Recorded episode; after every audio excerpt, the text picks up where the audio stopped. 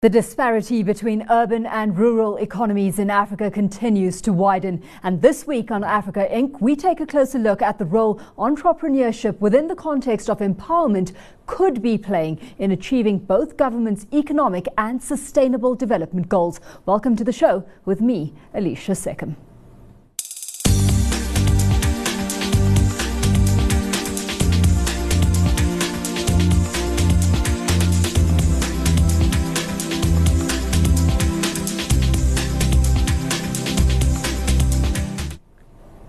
Entrepreneurship and small rural business development have been touted as conduits for accelerating job opportunities as it creates alternative employment opportunities outside Africa's urban centres. But despite the ambition, there are quite a few stumbling blocks to roping in this level of economic participation. On the list, a lack of education and skills, limited financing options and access to markets. So, how does the continent start making rural entrepreneurship work for it on a sustainable basis? Paula Nagler, who's researcher at Erasmus University in Rotterdam, will be sharing some perspective on the current state of play and what needs to be done to take things up a notch, moving the enterprising activity we are seeing beyond the realm of agriculture in a bid to foster more inclusive growth. Actually empowering those in rural communities to take action in the entrepreneurial space is amongst the keys to pushing national development and growth. Matthew De Gaulle, who's operations manager at the Africa Foundation, takes us through the stride they're making in intervening with support mechanisms that can scale business, affording them the ability to actually compete. And we catch up with entrepreneur Sibusiso Mthembu, who's based in rural KwaZulu-Natal, to talk us through what it took to build his own construction business. But first, I'm going to hand over to Bronwyn to set the gauge on Africa's entrepreneurial spirit. Thanks, Alicia. Well, Africa's entrepreneurial potential is limitless. If you look at the Global Entrepreneurship Monitor, it provides a look at the total early-stage entrepreneurial rate in a number of African countries. This rate essentially measures the percentage of the population that is involved in entrepreneurial activities. This sits at around 35% in Uganda and close to 26% in Ghana.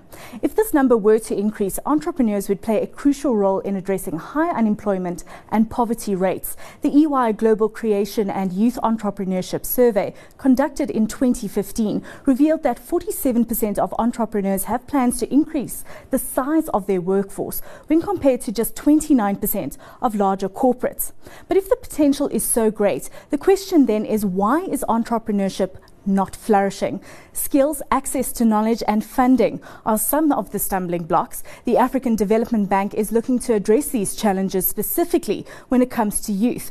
The bank, through its Jobs for Youth in Africa initiative, aims to create 25 million jobs, which will impact twice as many youth over the next 10 years. The AFDB believes that by fixing youth unemployment, Africa's growth can accelerate by around 20% per annum, and it sees entrepreneurship as the vehicle for generating employment, as it will allow African youth to become their own drivers of economic prosperity. The bank has several plans, but one of them is to make agriculture more attractive for young people. In 2017, it invested $800 million in supporting young entrepreneurs in agriculture as a business. It targeted 8 countries, and this year it plans to extend that to 15 countries. The AFDB also plans to up the amount it's investing in the sector to $1.5 billion a year for the next 10 years. Alicia, you'll be unpacking this in a bit more detail with your guests, so I'll hand it back to you. Thanks, Bronwyn. That's right, we're going to be delving into the practicalities that go hand in hand with setting up shop when barriers to entry are sitting pretty high straight after this, so don't go away.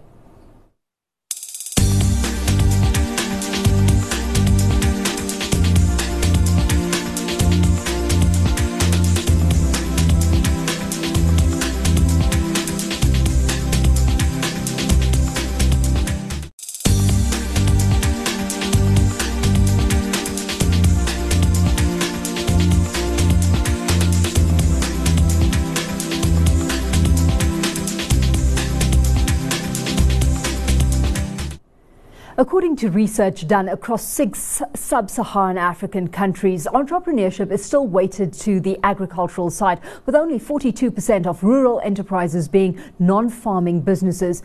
And often these enterprises don't extend beyond necessity and are not geared towards wider job creation. I caught up with Paula Nagler from Erasmus University in Rotterdam earlier this week and started off by asking her whether she agrees with studies showing that jobs generated in the sectors where the poor work and places where the poor live, i.e. in the rural areas, are in fact more effective at lifting them out of poverty. I do agree. However, the jobs that poor find in rural areas are not always the jobs that are sustainable over the long term, especially with regard to lifting them out of poverty. I guess it also depends on how productive an activity or entrepreneurial venture we're looking at and how much it contributes to household income as well. So on that basis, are we in fact seeing any shift to non-farm rural enterprises, or is it still very much dependent on agribusiness at this stage? I cannot say how it changes over time, because my research together with my co-author Wim Naudé has been looking at a specific year, but what we do see when we compare urban and rural areas is that rural areas have on average a lower rate of entrepreneurial households, and those who do operate an enterprise are on average less productive compared to their urban counterparts. Okay, with that being the result, let's take a look at some of the trends you've identified, because over this year period, you've conducted a study over 6 sub-Saharan African countries. What are some of the key themes you've spotted? So one of the key themes that we have seen, like beyond the ones I've already touched upon, is that still a lot of these enterprises operate in a survival or necessity kind of mode. So it means that the large majority of them are small informal businesses that operate only intermittently during the year. So this means many of them operate only for 6 months or below, let's say 11 months, but only about half of them actually operate during the whole year. Mm-hmm. What are some of the challenges entrepreneurs face in terms of being able to run their enterprises on a sustainable basis? So beyond the intermittent operation that is very often correlated with the agricultural season, so when actually these households have to work on the field, they do not operate the enterprise, so it really means that it's more a kind of a backup option. And we do see that finance is an issue, but also local infrastructure and transportation. In this regard, we have data from Uganda, which shows that profitability and a lack of finance are the major problems why enterprises are discontinued, but also other aspects such as insecurity, lack of supply, lack of demand, or labor-related such as sickness and death, are problematic for these entrepreneurial households. So with those being the identified hurdles, then how do we start shifting things, shifting from entrepreneurship out of necessity to actually stimulating local entrepreneurial talent and subsequent growth of indigenous companies? So we have identified various implications related to these challenges. One is, of course, access to finance, such as access to credit or development of local infrastructure. We also see in our research that wealthier and households and those who have access to credit, on average, operate more often enterprises. Then, of course, the condition for taking risk and managing risk are relevant. For example, to have microinsurance for those people who want to become entrepreneurial. To concentrate also the support for those entrepreneurial households that have actually the potential of having higher growth enterprises, and improving competencies, for example, higher education or entrepreneurship-related training, and this especially for young entrepreneurs, because we also saw in our research that young entrepreneurs often face higher hurdles, and young entrepreneurs are also at the core, like for the upcoming years, or should be at the core, because of the large number of young labor market entrants. Of course, all of this, Paula, happens within a certain regulatory framework. How would you rate stride being made in formulating and adopting policies that are appropriate or supportive enough of entrepreneurship in outlying areas? So it's difficult to say, because, of course, we have a large heterogeneity across Africa, and it's not like a one, let's say, policy that fits all. But what we have seen is that definitely education and training are at the core, along with access to finance.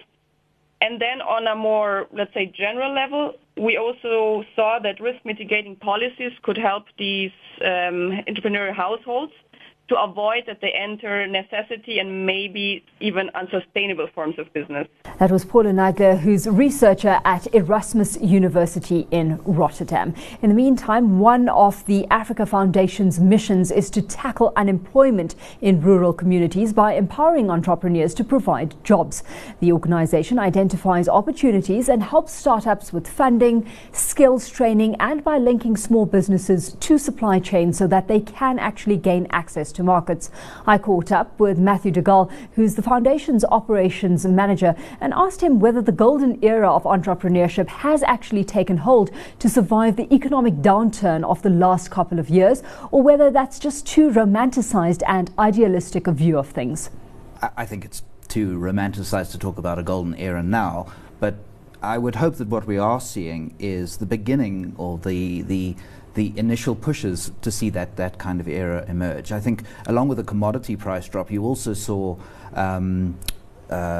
economic downturn in the West, in developed countries, and a lot of skills returned back to Africa, back to many of the countries that we're talking about, and I think that is going to provide the start of a new era of entrepreneurship. The assumption is that low growth and the lack of job opportunities will bring with it more of an entrepreneurial agenda, that entrepreneurship should be at the heart of driving inclusive growth. So why isn't it? What are some of the challenges that are faced in getting this sector in the economy ticking?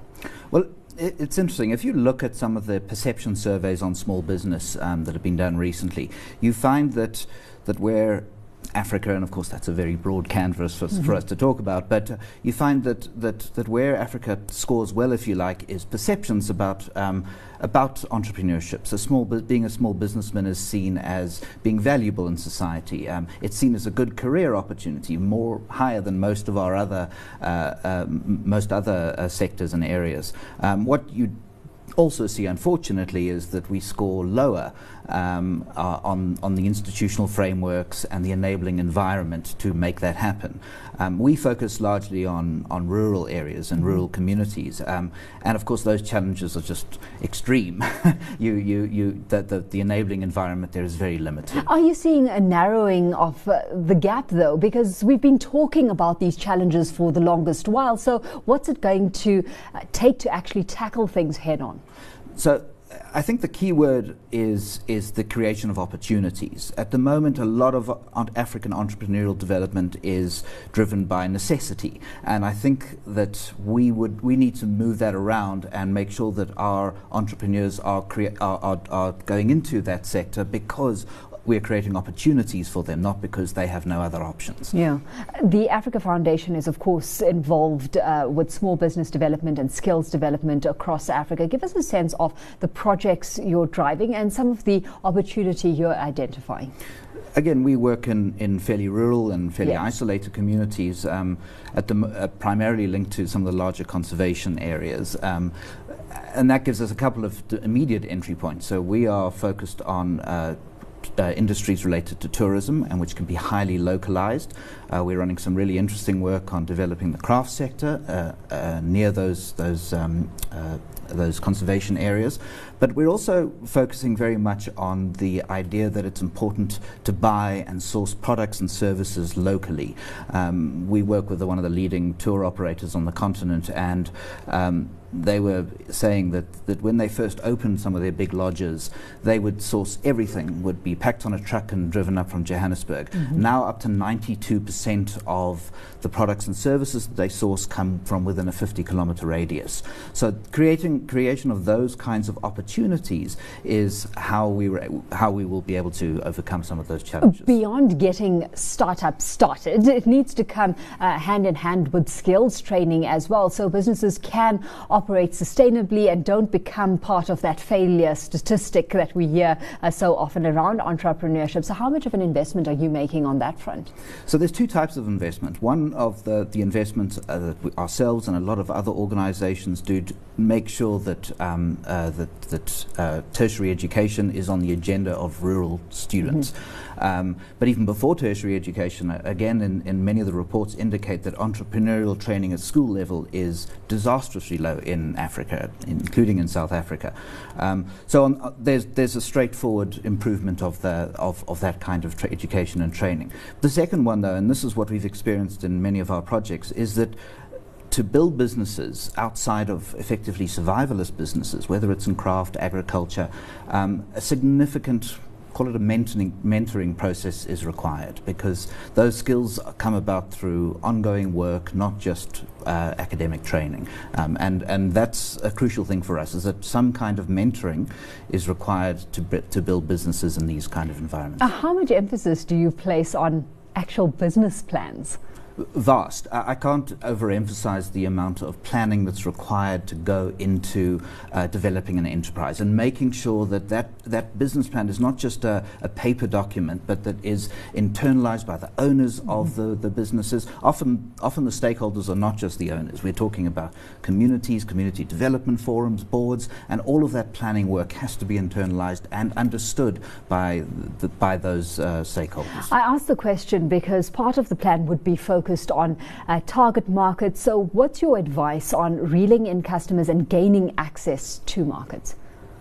It's a tough one. If you're in a small rural business, it's very hard to get access to those kinds of markets.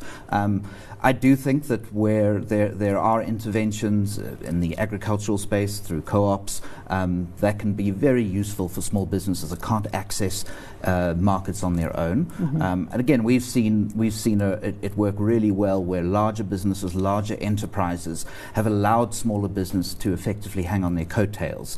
Do you see that appetite increase? Absolutely. Because there is an increasing assertiveness about communities to be part of that value that is being created by the businesses in their area. So the response to that is to ensure that they are coming along with the businesses that are already existing there. And it's far, we used to do most of our work in infrastructure development, schools, clinics, that kind of thing. But increasingly now we are seeing that the real requirement and demand from communities is to be involved in the value creation around businesses. Beyond that, part of the reality is managing the financial side of the business. You know, cash flow, making sure that more is coming in than going out. And I guess finances are an early indicator of whether you're on the right track or not, where you have insights into what makes or breaks entrepreneurs at that rural level. What are the key elements to growing the bottom line? I guess the people we've worked with are survivalists. They're good at it, but that can be that can also stop your planning. You can actually be too conservative in some areas because you're really worried about literally putting food on the table. I can't emphasize enough the degree to which the training and the understanding of how business operates, focusing on cash flows, focusing on cash in the bank, saving for the future, rather than operating from a day-to-day basis, has been instrumental in where we've had successes and we've had plenty of failures as well in turning around small businesses and turning them into sustainable businesses rather than day-to-day operators. That was Matthew De Gaulle, who's operations manager at the Africa Foundation. Straight after the break, we find out how one entrepreneur has managed to build his small business brick by brick. So stay with us.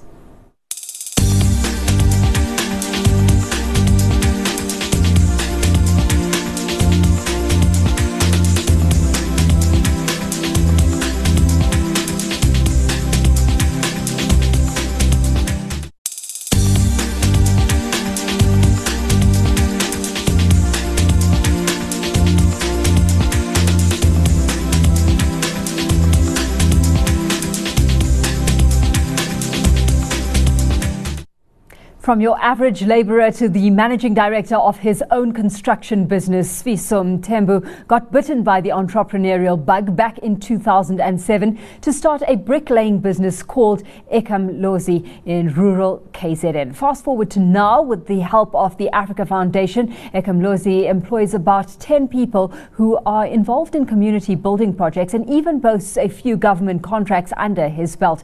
He joins us on the line now to take us through his journey. Thanks so much, Sibusiso, for your time this evening. So what actually saw you venture down this entrepreneurial path? Was it opportunity or necessity?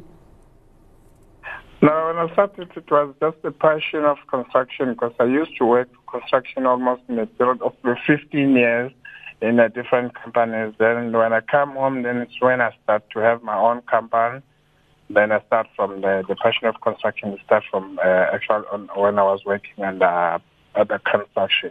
That being said, you came into this business with your skill already developed, like you say, having worked within the construction sector for 15 years. So with that skill box ticked, what was the first step you took to actually starting your own business? Well, Africa Foundation, because they are working around the area where I grew up, then where I stay. I mean, they used to come to the community and advertise. I mean, the small business people, if they want if you want to have a small business, then they said that if you want to have a work from them, you must be registered so that you will be able to pay a tax and the other services, so that you will be give them the guarantee when you're doing their work. Then I start to register the company from there. Then I have all the necessary documents that was required. Then it's where I start when they were advertising. They were looking the contract that will do the 2 classroom up at my area.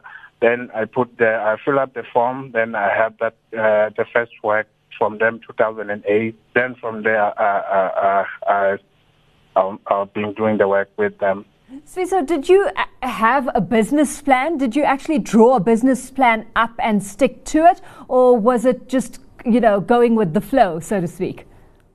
To be honest, truth speaking, I didn't have anything like a job, because as I said, that I was working as a general labor, and then from there I go up in the different companies. Then I finally work as a supervisor and a foreman, a site foreman. They call it the foreman, a site foreman on the side. Then I didn't have anything that was a business plan. I just have a registered company, then I'm just learning from the others. With the benefit of hindsight, would you think that having a business plan is important? I mean, what were some of the challenges you had to hurdle over as you ventured down this road? Alicia, I won't lie to you. We really need to have a business plan, and you really need to have a good administration, because you have to file the papers and all the invoice, and you have to, to fill up the document. You must know how to do the administration. So you really need to have a business plan, of which now I don't have. In this instance, though, you've got the Africa Foundation, of course, lending a helping hand and helping you partner with building project contracts. It continues to do so, Sibusiso. So did you immediately have access to a workforce as you pursued some of the opportunity that did come to the fore? Yes, of course. I'm willing, if they can give me the opportunity to learn and have some other, the other skills, then I will be very, very appreciative. Because my main project is to give the other people the skill to pass what I have to the others. But the only way to do that is to have the proper way to do it. At the moment, Sibusiso, you employ 10 people on a casual basis. So how difficult is it managing a team on that basis and actually retaining them? It's very difficult because you have to go and find the work. So it's not only Africa Foundation that we are working for. We are also working in the other private sector, like government as well. We are doing the work for them. So I, I, I have that job to go to find the work, so that when we finish the other job, that we move to the other side. So what are some of the challenges you face in managing cash flow? As I said it before, you need to learn more. You have to know the administration, so that you will know how you keep your cash flow, how you manage your financial, all those things. So, by the way, lucky enough, when I was in high school, I was doing economics and business economics. So, I'm just doing it like that. 10 years on, what do you see it taking, Sibusiso, to grow this business consistently on a sustainable basis? Well, if I can have enough funds to have sustainable constructions, contractors, like if I can have some in the big companies, when I can have the subcontract, all those things, then I can have sustainable work with my people, so that all my staff will, doing the work for. I'll employ them permanent. Yeah.